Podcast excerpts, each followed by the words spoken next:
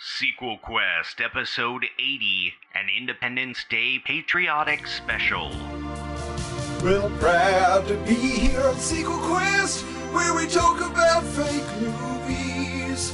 And we can't forgive the studio suits implemented Hellboy 3, so we have to make up sequels and prequels to films that never had their day.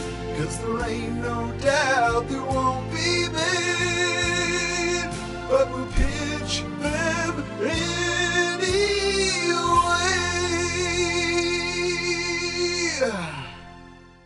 Friends, listeners, podcasters, lend us your ears, for we are united in a cause that is greater than the individual, an ideal that will erase party lines and lead this nation of imaginary movie lovers to greatness.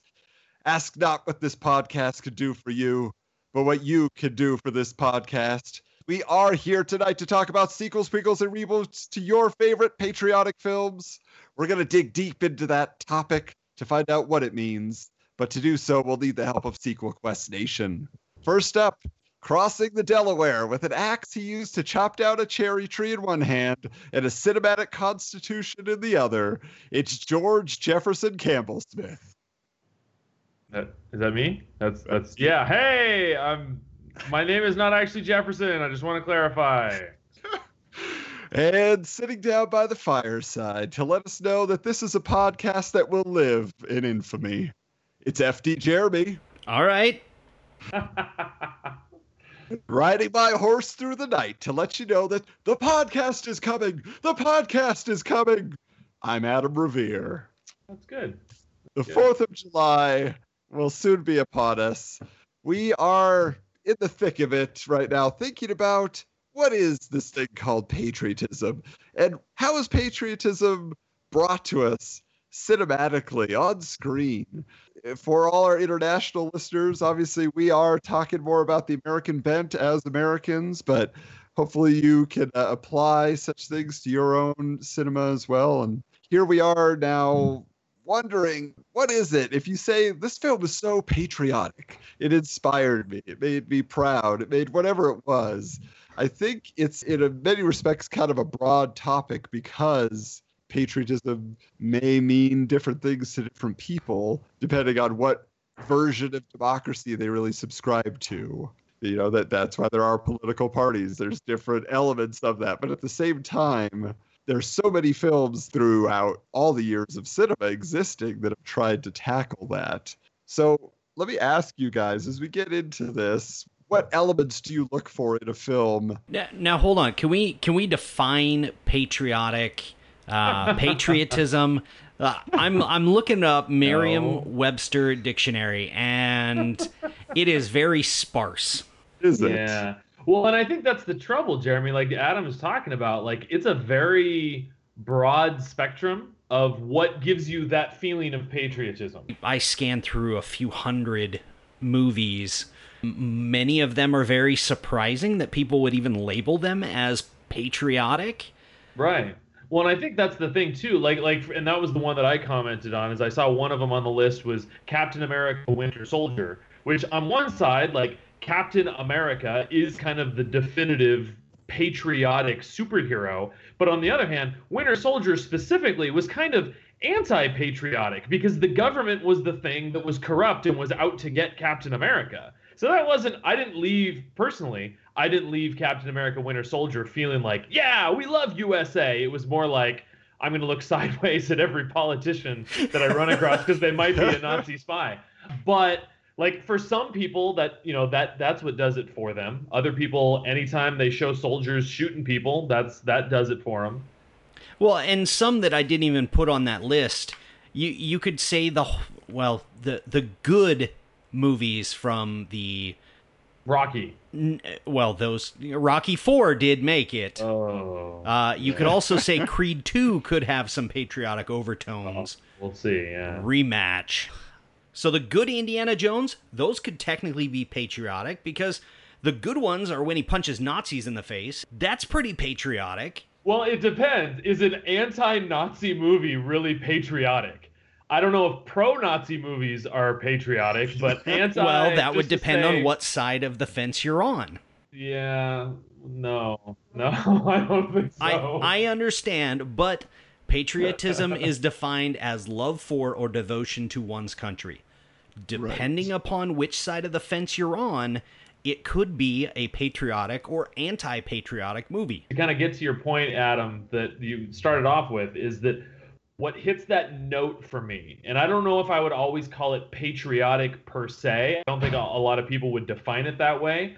It's a movie like like for me, and I, I think I listed this when we were talking about uh, potential movies. Maybe the ultimate patriotic movie to me is Jimmy Stewart's Mr. Smith Goes to Washington because it's kind of like Frank Capra wanted to be here's everything that is great about America. Here is the ideal and what America is supposed to be. For me, that's what hits me. That's what hits me about like you're right. Like this is this is America at its greatest. 1776, the same thing, like the original or the the, the musical. It's like yes, the founding fathers were all like really shady characters, but nonetheless, they came together for one brilliant moment and put everything aside in order to do something amazing. And that, you know, is what makes America awesome. And so that's what hits that patriotic note for me. because you know you mentioned before that a lot of people tend to think of and especially if you are of a certain era there is kind of okay if there's soldiers in this movie it must be patriotic you know saving private ryan is Right. that a patriotic film because it's about soldiers but Right. at the same time so often the camera is kind of pointed in a, a different direction you know if you get something like platoon or born on the fourth of july or these ones that are more of like an indictment you know of the military and are not uh, doing it in a favorable light so it's like it really is each individual story has something to do with that now for me, I know what really fills me with a passion and respect and admiration for the country. And you mentioned the founding fathers and where we're at is the immigrant experience. Hmm. Because that's, if you look at it, that's what America was founded on, right? The Europeans who settled this nation were not the Native Americans. They Right. came here seeking certain freedoms, and then the country was populated by immigrants, again, seeking that American dream, which is what I find inspiring in films that focus on that. So, uh, even in my college screenwriting class, I wrote a fish out of water comedy about a Cuban immigrant sneaking his way into the U.S. called American yes, Cool. you did. Oh, it's you know so like so those those types of things for me i always look at that and it makes me take a step back and say and i've known many immigrants personally to say you know wow you know like these are things that i take for granted that these people experienced in one country and gave everything they could to get away from to come here and it makes you realize how much you know of a, a sanctuary it can be for people. Also the fact that i grew up with so many foreign exchange students in my home and they would come here and it was kind of the same story as i love my culture i love where i'm from but america is amazing and i'm mm. so happy to be here and Yeah. so those types of things really always stick out to me. You know, one in particular for me that's, uh, I guess, a nostalgic favorite is An American Tale, where I feel like that's a, a real great one that shows you those things. But how about for you, Jeremy? it's less about the the the content and more of how you feel with the movie. It's a pride, it's also it's a lot of the story itself because if I can latch onto a story and live through this character's life in the moment, I can find some form of patriotism in their story. For me, sometimes that takes me out. I mean, every movie, well, not every movie, but most movies are about somebody's personal journey.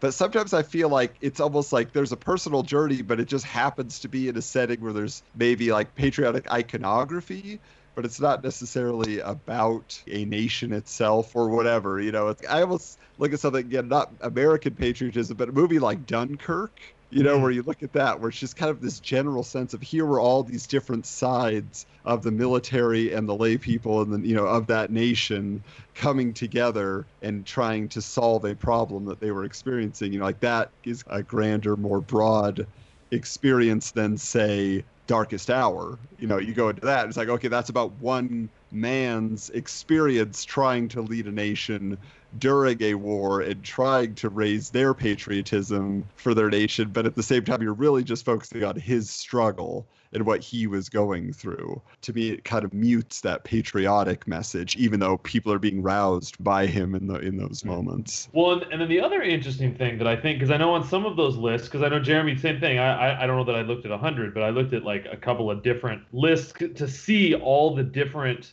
kinds of movies someone somewhere has found patriotic. And I think one of the interesting things is the stories about when America didn't look so good and about how that can actually be patriotic to people. Like, for example, last year with Hidden Figures, and that Hidden Figures was about, you know, these women that were are one of the reasons that our space program was actually successful, even though they went without notice and without that but the reason their story is so significant is because how horrible America was to black women back in those times. Uh, same thing with like Dances with Wolves. Dances with Wolves is still a dark and nasty time of our history to talk about our mistreatment of American Indians, but it's that same thing that they are still part of America's history. And the fact that there is still uh, a story to be told and still that celebration of not that hey we did a great job in handling the, the, the, native americans but in that fact that, that this is still that story like even the native americans like that's what i love about dances with wolves is it's it's their triumph in the face of horrible things what you're saying is essentially we have conflicted interests and a perplexing, complex problem that needs to be solved or dealt with, or really uh, insurmountable odds. Kind of like the the underdog syndrome. Like that's that's a cliche thing but people attach better to historical things mm. in a patriotic way because they're quote unquote relatable. Like that's something that people can look back on their own history and figure out how it relates to them. Or even like miracle the hockey game us yeah, versus russia.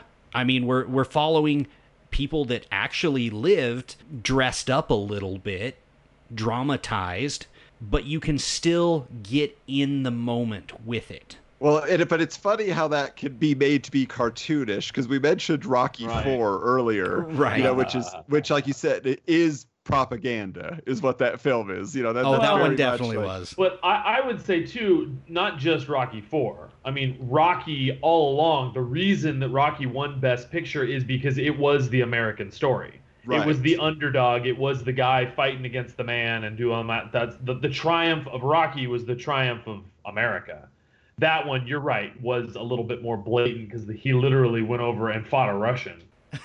who is stronger and on drugs. So if I could change, you could change. Uh, I've heard some people say that that's the greatest speech of all time, and I'm like, oh. Well, uh, it's got a great sentiment. I won't argue that. I just don't think a boxing match is going to change international relations. But I, but I think it's it's a nice idea. But at the same time, like I look back at something even again going smaller like because you're saying rocky is it was a, a personal triumph for someone but who could make it an american could be giving an opportunity and take it wherever their will and determination is going to do that. But for me also a movie like the sandlot it is the american condition in a state of innocence. Those kids they're not necessarily dealing with heavy political issues during that film even though we know the 60s there was a lot of stuff going on cuban missile crisis whatever but there they are just playing this simple game if there was an idealistic version of america that's what it feels like the sandlot kind of represents mm. to me hmm. Well and that's uh, that part too that is interesting and i guess i can see both sides because it's the same thing i was thinking about uh, uh, uh, my wife judy and i were talking about how you could put just about any movie that frank capra ever made on this list because that's exactly what he did you know it's a wonderful life as good as it gets mr smith goes to washington they're all these you know idealistic looks at americana which is interesting yeah to, to say that as because that that's my thought is that you look at the sandlot you look at it's a wonderful life you look at you know those sort of things. If you set it in the ukraine does it really change the story much? I mean granted do they play baseball in ukraine? I don't know but is it distinct because it is in america? I, I don't know. That that's the thing that i find interesting about that that side of, of a patriotic movie Well, yeah, because like one of the the movies that kept coming up on all the lists I was reading was Forrest Gump. And I'm like, yes, he's going all throughout America and some tur- turbulent times in American history. He's representing all that. But again, Medal of Honor. that's not a very positive look at America, is kind of how I feel. Well, Other than to say this man who, you know, was mentally Right. deficient could Yeah. succeed and Well, uh, invest in Apple. Exactly. And, well so then it's for kind of the American dream side. Yeah. But I, I wonder because it's the one thing that I find really interesting, and it's not. I mean, I, and I know we started off this by saying, you know, we're talking about Fourth of July, so it's mostly about American patriotic movies. Like, like you wonder, you look at something like Schindler's List. Now, I don't know that Schindler's List would necessarily be considered patriotic, but from a Jewish perspective, to kind of have a authentic story told, because it's on the flip side, it's that same thing. I don't know if you guys ever saw or were familiar with uh, the Tom Cruise movie about Valkyrie. uh, yes, Valkyrie. Thank you. And that the interesting thing about Valkyrie, if you haven't seen it, it's about the conspiracy to overthrow uh, the Nazis and Hitler by the, the Germans.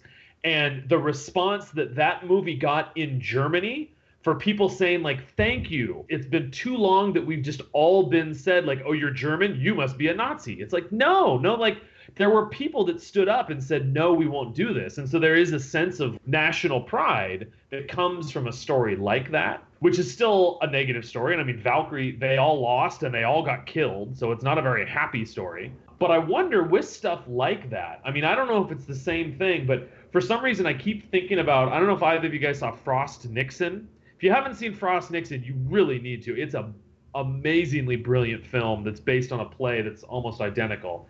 That is the interview with Richard Nixon after he had resigned. And it's basically the interviewer is really trying to get him to admit he did something wrong. And it's kind of a battle of the wills and stuff like that. And again, for me, there's a little bit of that patriotic part of, you know what? No, this is what America stands for. And even when we go off track, like, we're not okay with that. We want to see the right thing happen. hmm Now, one thing I thought I would just be funny to bring up films with America or American in the title because you would think that that would be a shorthand for like, oh, this is going to be a patriotic film. but think about this. So, American Gangster, okay, with uh, Denzel, right? Uh, American Pie. Oh, how about that? You know, American Werewolf in London. there you go. Very That's patriotic. both, yeah. uh, American Beauty. There's a, a trippy one. American Psycho. Yeah. Mm, yes. It's so interesting how that goes. And the same could be said, though, for movies like with President in the title. Yep. Because I, I was thinking about that as well with stuff like, you know, All the President's Men. Obviously, we know that's based on true events. So that was a Yep. time in our history when stuff like that was happening. But like Dead Presidents about bank robbers, you know, or the, the American president. But again, at the same time, I feel like that's not a movie about the state of the nation. That's a romantic film with the president at the center, right? Or even like a movie like Dave, you know, where it's oh, like about I forgot about Dave. I love that movie. That's so good. but is it does it fill you with with a, pa- uh patriotic spirit? Absolutely, absolutely. Just Well, because of that, because of what Dave represents, if you've seen that movie, is that yes, it's a comedy and yes, it's silly, but it's about this everyman who believes in the American dream and he believes in like, you know what, like. What if we actually started working for the American people and we got people jobs and we got them out like blah blah blah blah and he inspires a nation because of it. Like, oh, I love that one. Ivan Reitman, man, brilliant. Again, think about this: American Ninja, great series of films. Oh, so, you know, we American just take- Graffiti. yes, See, that's a slice of Americana. that's a good one. George Lucas will treat you right, show you what it was like. So, are we only going to talk about movies? Because there are some decent patriotic TV shows, I guess. I mean, you could say like The West Wing was one. Hmm. Huh. Okay. It had a lot of themes and everything to it based in the White House. I mean, there's always going to be something going on. Agent X, this was one that I found. It only did one season on TNT.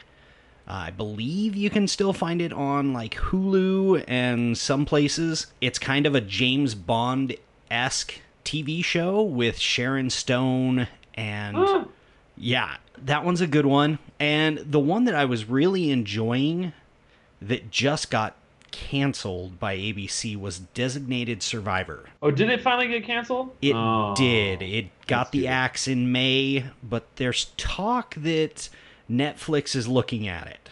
So, Yeah. Well, that's another interesting one where that where that was both like because it started off as a whole kind of like conspiracy about people trying to bring down the government and everything like that, and then they kind of turned it into a West Wing sort of a thing like that. I mean, like for me, and that's the, the interesting thing about things like that, and like with West Wing, where West Wing was definitely an idealized picture of the political system, and Aaron Sorkin definitely, you know, does his, his thing, so he still makes it realistic and makes the people real and stuff. But I know for me, like what kind of bugs me is when the the description of a patriotic movie is a thing where Americans are 100% the hero and everybody else is the bad guy. Like for me, that's the stuff that kind of bugs me because I think there are some people that that's how they define patriotism is that they want something that's we're going to come off 100% squeaky clean and everybody else was the bad guy. And the reality is is that's not how reality is. And so yeah, I, I like a little bit more reality to my patriotism, I feel. Well, I'm very curious to see then what we picked. What were these movies we focused in on and said, this is a patriotic film that I feel like can be expanded upon? Are we doing a prequel? Are we doing a sequel? Where are we taking it? Jeff, why don't you start us off? Let us know about your pick. Okay, well, so everything that I have set up to now, throw out the window because I, for some unknown reason, I was looking through a list and I was like, huh, Red Dawn. Let's make a sequel to Red Dawn. Now, is Red Dawn patriotic? Some people say so. wait, wait, wait. Which version? Oh, come on. There is only one version. Are you talking Russians or North Koreans? You gotta talk about the Russians. The North Koreans are just silly. Come on. Well, I don't want to bash And on we're Wikipedia. friends now. We don't want to demonize Yeah. our friends. So if you guys have ne- which the interesting thing, and we've talked about this a lot on this podcast, is that I know Adam, you like when we talked about Gremlins and Indiana Jones, is that Gremlins and Indiana Jones were the things, uh, the Temple of Doom, that brought PG-13 to become a thing. And Red Dawn was actually the first released movie with a PG-13 rating, which was funny. There was one other movie that was made first, but it didn't actually get released for five more months. But anyway, the interesting thing was that I was reading. If you guys have never seen the original Red Dawn, the Guinness Book of World Records in 1984 rated it the most violent movie of all time with 2.2 acts of violence per second. was literally what they said. And I was watching, I haven't seen this, I have the DVD, but I haven't watched this in quite some time. And I was just watching clips of it this afternoon. Oh my goodness. I mean, it literally is teenagers with machine guns just mowing people down. And it's just a brutal war movie. Well, and I think it's important, Jeff, to to recognize the lineage of this film because the director of this film is John Milius. And if you don't know who John Right. Milius is, he, He wrote- is the guy eh, responsible for Conan the Barbarian. I mean, he is just he lives Well, and he that that hyper violent macho Now. lifestyle. Well, the funny thing, even more interesting than just, and this is, we'll get to my pitch before too long here, but the story that it's based on was originally written by Kevin Reynolds, the guy that directed Waterworld, and he directed Robin Hood, Prince of Thieves, and works with Kevin Costner and stuff like that. And he gave it to the studio, and the studio liked it, but then they decided to give it to Milius, who they even described as somebody who loves war movies and loves war. So it turns from Kevin Reynolds wrote an anti-war kind of like a biting anti-war one, whereas then he turned it more into a glorification of war. But I gotta say, like, because I remember seeing this movie when I was a teenager. It came out when I was four years old, so I probably saw it, you know, like 10 years later or something like that. Oh my gosh. This was this was the saddest movie I have ever seen at that age. Like it was heart-wrenching. And for so from that perspective, there was a certain level of anti-war element to it, where you know you got all these teenagers that are fighting and dying, and um, and it does end with they gave their lives to protect a more perfect union or whatever. They quote the Constitution, which apparently the studio forced him to add at the end of the movie. Anyway, all that to say, uh, as a in case you didn't get enough of a summary from all that, as a brief summary, it takes place in Colorado, where these high schoolers look out the window one day, and all of these paratroopers come in, and they're uh, communists that conquer the town and take over the middle of America. These high schoolers take to the hills with guns and decide to start this kind of like revolt. So they start like fighting back, and and it gets real not bloody. There's not actually much blood in this movie, but there's a lot of dying people. So, anyway, that all takes place. A bunch of people die. Only two of the teenagers actually make it out alive, and they make it to the free United States. And again, that takes place in 1984. So the sequel, Blue Dawn, takes place in 2018. 34 years later. So Danny and Erica, who were the survivors from the first movie, they've been married and they live in Nevada, which is the kind of the, the border. I guess Utah would technically be the border of the free United States, but they live in Nevada. World War III ended in 1988. There was a ceasefire and what ended up happening is the communists took over the middle of the country. So what it ended up doing is it split the United States into three separate countries. So west of the Rocky Mountains, turned into the New Republic of America. East of the Mississippi River turned into the Democratic Republic of America, and the center of America became the United Soviet, Soviet Socialists of America, um, obviously with links to the still existing USSR. Uh, so there's an uneasy alliance between the three different countries, especially obviously the one in the middle. Uh, but life some, somewhat returns to normal, but everything kind of gets set back 20 years because uh, the movie, the first movie, even talks about there were nuclear bombs dropped on Los Angeles and Washington D.C. Uh, the middle of the country was just wiped out, you know, conquered, et cetera, et cetera. So it is 2018, but it kind of looks more like 1998. Danny and Erica, they have a son named Drew who is a senior in high school, and he kind of has a chip on his shoulder. He's failing high school, and he's one of those those kids who kind of blames a lot on the Reds, the, the communists. The Reds do this, and this is blah blah blah blah. But he's got this history professor who takes a special interest in him and kind of gives him these history books that he's not allowed to teach in uh, history class, but kind of gives a fuller story to World War III and what has happened in, in, the past and everything like that, which kind of increases this chip on his shoulder. There's been rumors over the years. Uh, I mean, again, it's been 30 years, but there's been rumors of poor treatment of the citizens that live in the USSA. Students started protests, but Danny and Erica won't let Drew go and participate in those protests. So, you know, grumpy teenager, he, he discovers a picture of his parents as Wolverines, which was the school that they went to back in that first movie, and figures out that they were actually heroes from that very first resistance that people still talk about. He sees mention of them in one of the books that the professor kind of turned him on to. So then Drew sneaks out and he goes to this protest anyway. So the protest things start getting out of hand, kind of getting a little violent and everything. And in the midst of this, Drew sees the professor, who his history professor, who's there, and he's acting kind of strangely. So he kind of starts investigating him, figures out that his professor is actually a USSA an operative who's undercover or whatever, trying to stir up trouble and get these protests going and through you know sneaking into his office or whatever he does uh, he finds out that the ussa is actually planning a sneak attack on the New Republic of America, but nobody believes it. So he finally resorts to his last his last resort is to tell his parents, and his parents instantly believe him with the, their history with the, the communists, and et cetera, et cetera. So they believe him. So the three of them decide the only thing that they can do is they need to prepare an ambush for this attacking force. So the three of them, they put all of these plans together and everything like that. Like there's this one specific place that they're going to be able to because they know the terrain and from their history and yada yada yada. So they and anyway, they end up figuring out how to ambush and to stop this sneak attack.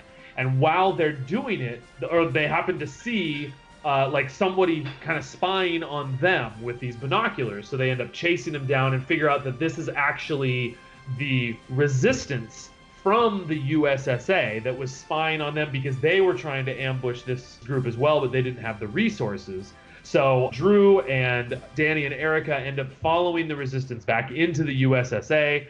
They find out that the situation is worse than they'd actually heard. People are being mistreated, everything is bad, and they desperately need help. But they also find out that the USSA is not self sufficient because they're landlocked, they're in the middle there, so they don't have enough resources to sustain themselves, which is why they need, why they're planning to attack both the New Republic of America and the Democratic Republic of America because they need to expand to survive. However, then the resistance has this plan that if, because of that, if they lose enough of their infrastructure, the USSA, then they would probably just collapse and leave. Then the New Republic and you know the, the, the rest of the United States could kind of come back and regain control. But the resistance doesn't have enough support because they figured there is actually six targets that need to be hit simultaneously or else the military will like get support back from Russia and, and Cuba and everything.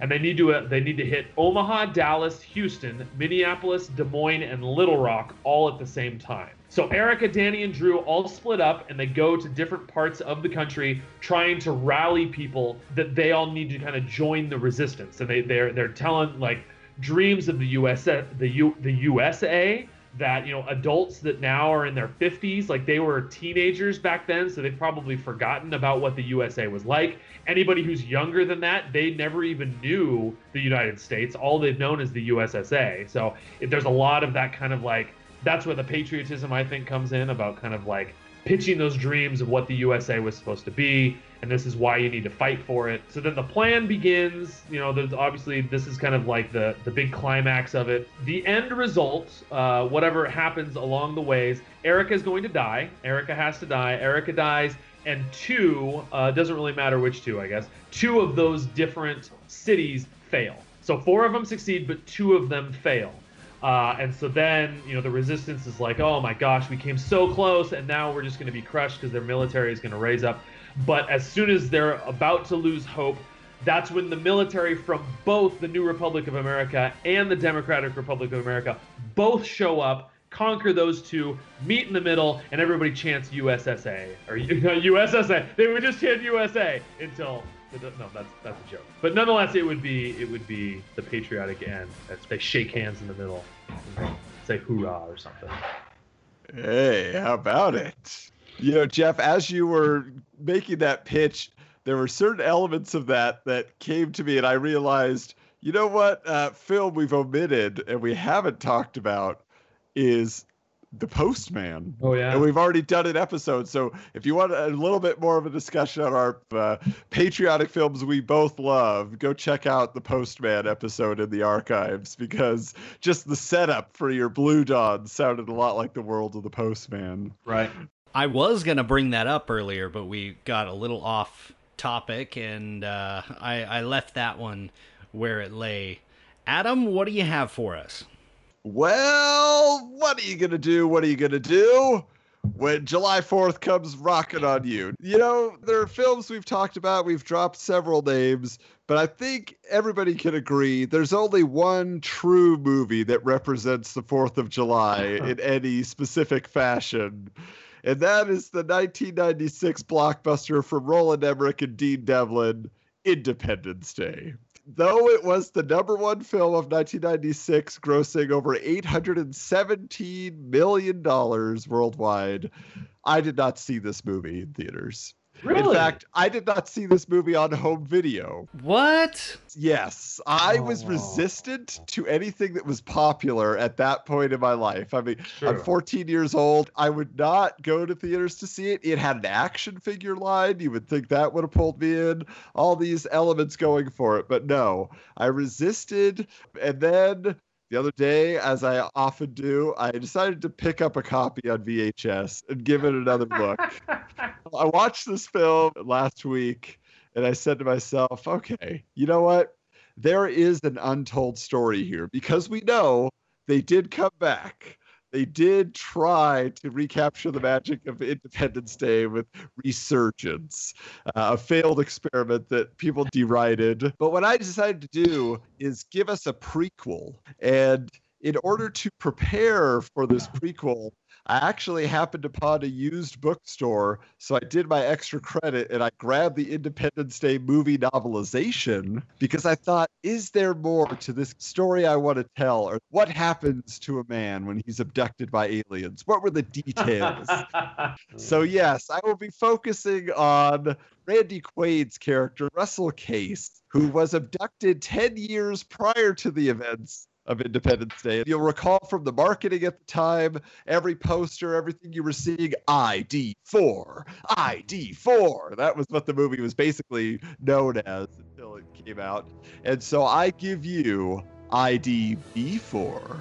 The film opens in Russell Case's last moments as he flies his kamikaze course up into the weapon of the alien mothership. But before he enters that bright, bright light, we flash back to the California desert, 1986. We see Russell tinkering with the engine of an old biplane. A little boy named Miguel pops up out of the cockpit, pretends to fly the plane, but accidentally smacks Russell in the head with the rudder as a result. Dazed, Russell thinks he sees a round, floating object up in the sky disappear into a moving cloud, but shakes it off as Miguel reminds him they have to pick up some milk and butter at the store for their macaroni and cheese dinner tonight. At the store, Russell notices children's faces on milk cartons listed as missing, as well as some Xerox posters on a bulletin board listing adults who have gone missing from the neighboring town. Russell also gets into a conversation with another local about he could, could have made more money working at the nearby nuclear power plant. But Russell said he prefers to think about the freedom of the skies, not being grounded to Earth. Arriving home, we see Russell has a total of three young kids that he plays stepfather to with his wife, Maria. We also see the walls covered in old military photos and medals from Russell's career in the military and some awards for local flight exhibitions. We also see that bills are piling up a bit, and Russell tells Maria he needs to go back to the hangar to finish restoring the plane so he can get paid by the owner. Then they will take a road trip to Catalina that they've been planning. Can't really take a road trip. There's a road trip to the shore, and then you take a boat. Just for clarification's sake. So, working late into the night, Russell doesn't notice the small alien craft emerging from the clouds in the darkened sky and stopping over the hangar. Suddenly, Russell is paralyzed by an unseen force, but hears a voice in his head saying, You will not be harmed, as a dozen small gray aliens infiltrate the hangar, skittering around and injecting him with a long needle, and he blacks out. He wakes up intermittently only to feel his body levitating towards the sky and into an opening in the ship. He can see the lights of his house flickering below as he blacks out again. Frightening scenes of aliens performing invasive tests on Russell follow as he screams and cries, while images of his time in Vietnam and his family flicker in his mind. Mentally, he hears, You will be returned soon with no damage.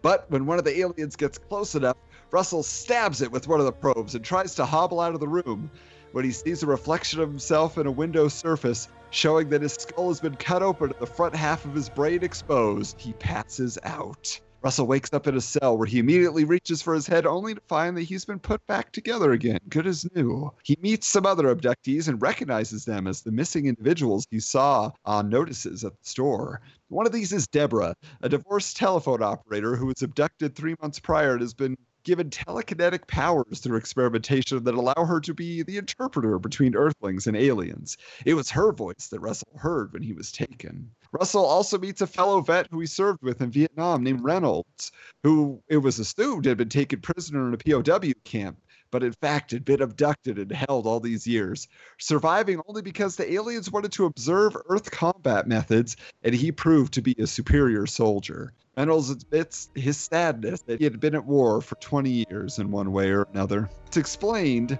that the aliens are planning an invasion of remote areas of the country where they are less likely to be noticed, and Russell's town is on the list. This will set the stage for a global invasion in the future. Concerned for the fate of his family, Russell demands to know how to stop them, but Deborah claims there is no hope, that he should just accept their fate. Russell can't accept this, but is soon taken in for more testing himself. Passing through the lab, he sees humans in various stages of dissection, all leading to a room where aliens are trying to make a biomechanical suit out of Earthling body parts that one of their kind can fit into with no success.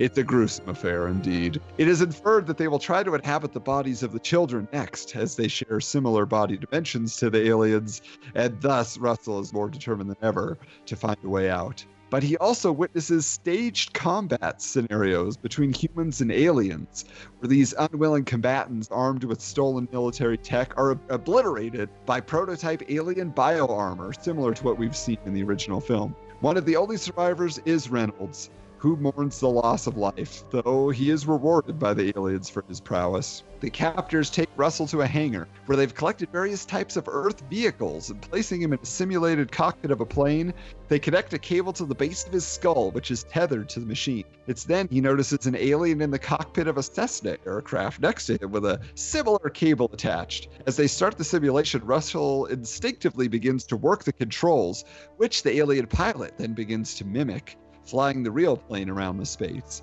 They have successfully imprinted his flight skills onto one of their kind. Realizing the urgency of the situation and seeing how easily the aliens can obtain abilities to adapt to the humans' defenses, Russell convinces Deborah to fight against their captors, at least for the sake of the children who have been abducted. Reynolds offers to create a distraction by turning on his uh, captors during the next combat scenario, setting off a stockpile of explosives he's been setting aside for just such an occasion.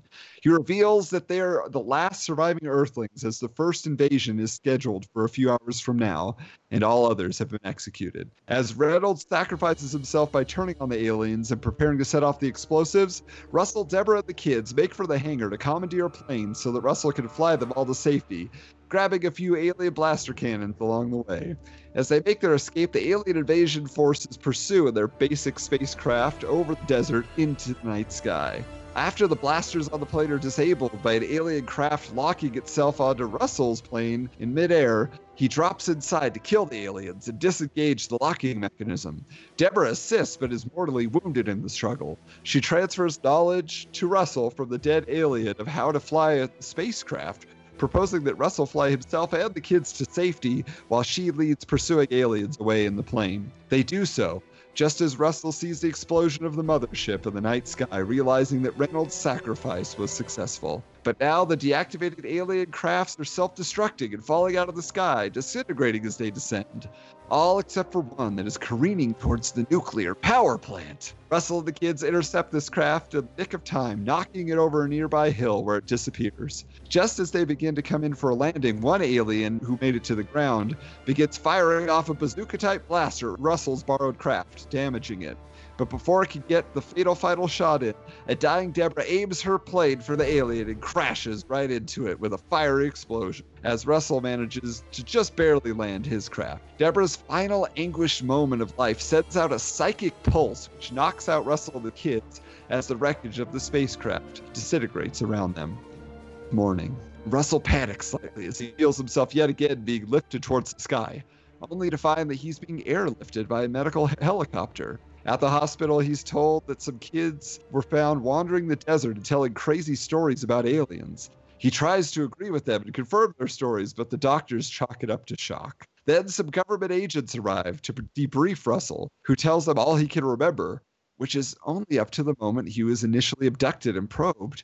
Everything to do with Deborah, the kids, and the impending invasion is wiped. The agents share a satisfied glance and leave, just as Maria and her children arrive to see Russell, who is visibly changed in demeanor. He says, dejected, Honey, I don't think we're going to make it to Catalina after all. The final scene takes place a few weeks later as Russell is followed out of his house by a troubled Maria, who sees him throw down a newspaper featuring a derogatory article about his alien abduction account, and he drives drunk to the outskirts of town, steadying himself on a large rock. As he fishes around in his pocket for a flask, he finds Reynolds' dog tags and stares at them blankly, chucking them into the nearby reservoir. And as the shining metal sinks to the bottom, a preserved alien spacecraft is seen beneath the water, and the camera winds through an open door to reveal a light on the con- console suddenly blinking. Then we cut to Russell's final heroic moment of redemption, saving the world by destroying the mothership. As credits roll. IDB 4. Now, what I don't remember us calling the first one ID4. I feel like that's the second one. Yeah, yeah. You go back, go check out posters for the film, like promo posters and even commercials. Yeah, I I've got a a hard boxed DVD set, and it does say ID4 on it. Well, You don't want to poke holes in my story. You want to poke holes in my title. right.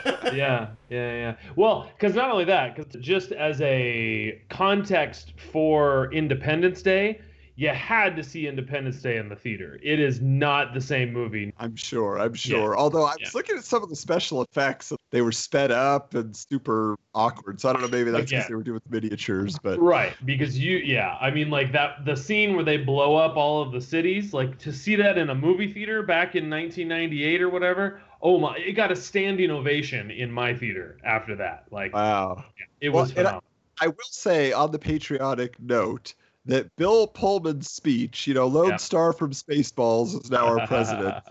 I think his speech is great. There's It a great is. delivery. It's well written, and uh, that idea of uniting the world, essentially, we're one nation now. You know, like the nation of humanity was. It was a nice message. Again, I did not see Independence Day resurgence. However, tonight went to uh, Walmart to do a little shopping and picked up a copy out of the discount bin. Of course. So I will eventually have an I opinion. feel like you've still overpaid. just, just, just no good. But I will say, like there, and it's it's interesting, and I don't know why we view it as patriotic, but for some reason, self-sacrifice does feel very patriotic. So like that was that was the highlight of that first movie, uh, uh, Independence Day. Like that was the the the big moment was when he does Randy Quaid sacrifices himself. So for in this one, yeah, you have the same. Obviously, it's not Randy Quaid, but sacrifice is a big deal. the idea obviously is that's where he got the inspiration to do that as well. You know, Mm, he had okay. experienced that once before. So, yeah. all right, Jeremy, I'm very curious to find out what you're throwing at us tonight. All right, let's see if I can set the scene here. A 10 year old boy, Charles, and his friends are biking around a river near Coolville, Ohio, a podunk little quaint town of less than 500 people, as they approach Y2K in the summer of 1999. The lead boy blazes around a corner on the river bend as he usually does, just ahead of the rest of his boys. But this time, it's different. A loose rock throws his tire out of the line out from under him, causing him to careen off the edge and onto the rocks 15 feet below, bouncing off them into the river. The remaining boys split up. Two head into the water to retrieve him, the others burn off back to town to get help. Charles, the lead boy, is fished out, but he suffered head trauma and is now in a coma. Ten years later, in 2010, Charles wakes up mysteriously. In telling his story, he speaks of strangers who visited him when he was in a coma, teaching him, and it becomes a national intrigue piece. Slowly, as people began to test him and realize this is a miracle.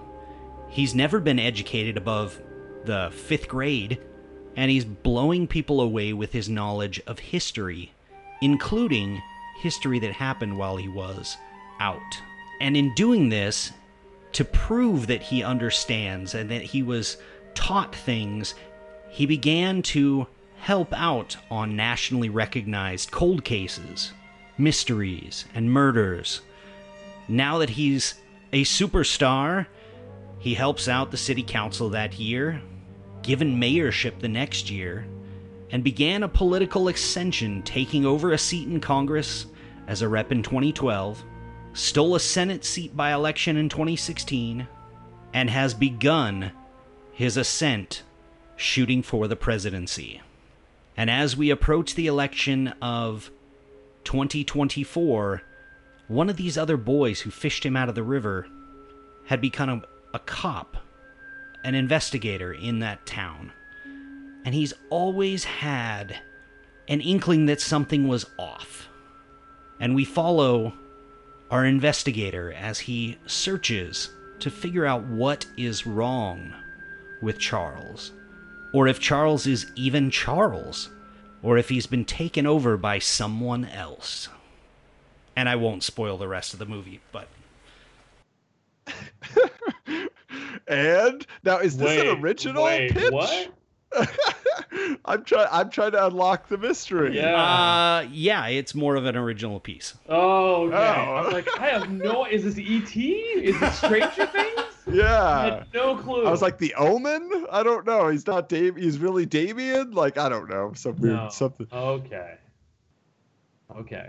interesting. Okay. Wait. So then, do we?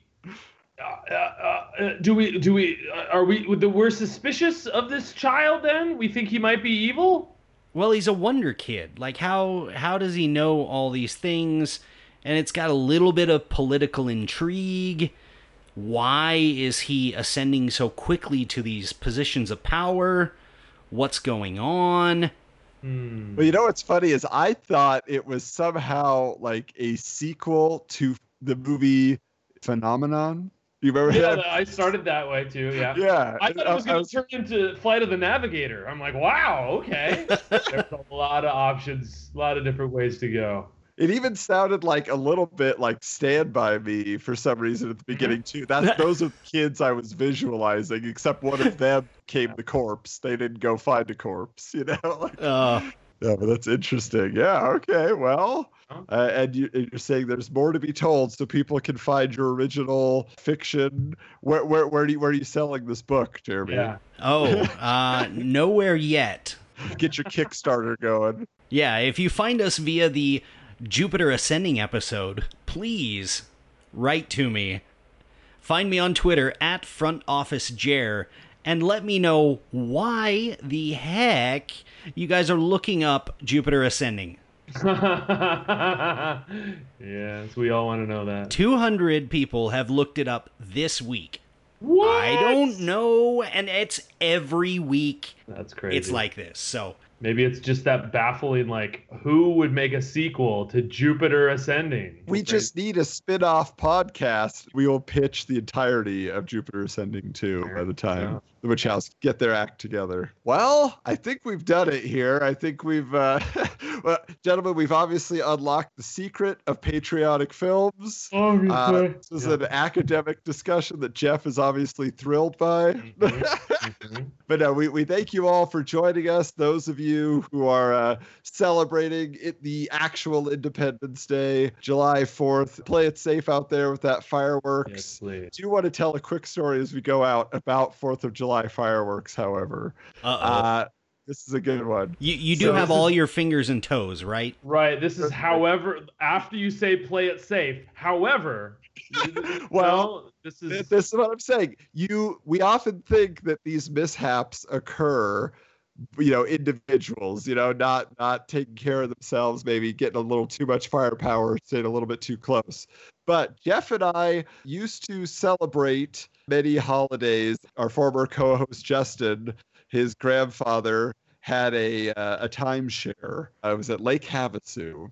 We were there for Fourth of July weekend. Was my recollection, Jeff? You could debate this that's true. if you yeah and uh, so we were all out there partying and we ended up getting word hey at the local casino they're doing a big fourth of july fireworks display there's going to be a lot of music behind it well, so we on, got out hang on. Time out, time out. Now, when you say we were all out there partying, let's rephrase that. Like Lake Havasu, that's not really our scene. So there's Correct. not that's let's let's I want to clarify that. We did know about this in advance. It wasn't like, "What? There's going to be fireworks?" Like, yeah, cuz we went with we went with Justin's grandparents. so we uh, we headed out to the casino got our spots on the lawn it was like had a you know the river beside it there and they had this station off in the distance where they were supposedly launching all the fireworks from so the sun goes down finally ready okay it looks like they're going to get stuff started here the music kicks in and just as the music kicks in all of the fireworks goes off at once.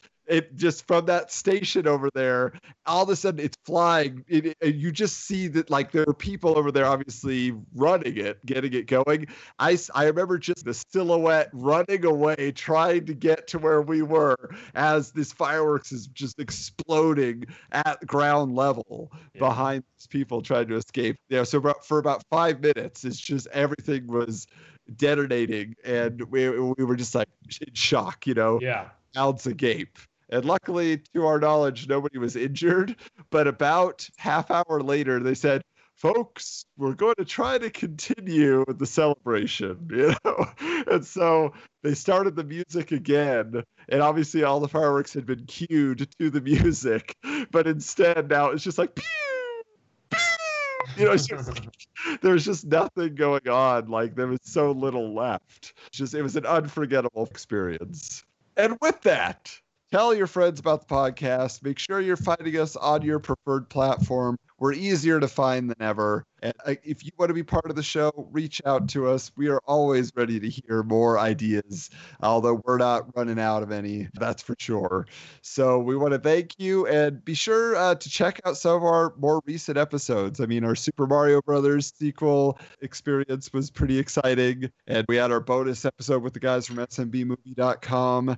If you ever wanted to know more about that, Jeff does not. he was but uh, yeah, there's there's a lot of classics in the archives, so please go back, check them out, and leave us a review on iTunes. We actually had a few people I noticed recently leave uh, some kind words, so we wow. So until next time.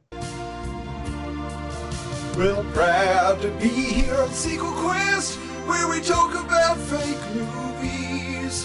And we can't forgive the studio suits who prevented Hellboy 3, so we have to make up sequels and prequels to films that never had their day. Cause there ain't no doubt there won't be made, but we'll pitch them anyway.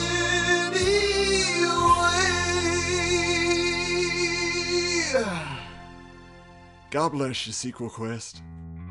We hope you enjoyed this episode of Sequel Quest and invite you to join us next week for another discussion about a film that never was. Share your ideas with the Sequel Quest universe by visiting sequelquestpod.com, following us on Twitter at SQPod, on Facebook by searching Sequel Quest, or sending an email to sequelquestpod at gmail.com. Let the world know how much you enjoy the show by leaving a review and five star rating on iTunes. All films and characters discussed on Sequel Quest are the property of their respective studios and license holders. No copyright infringement is intended.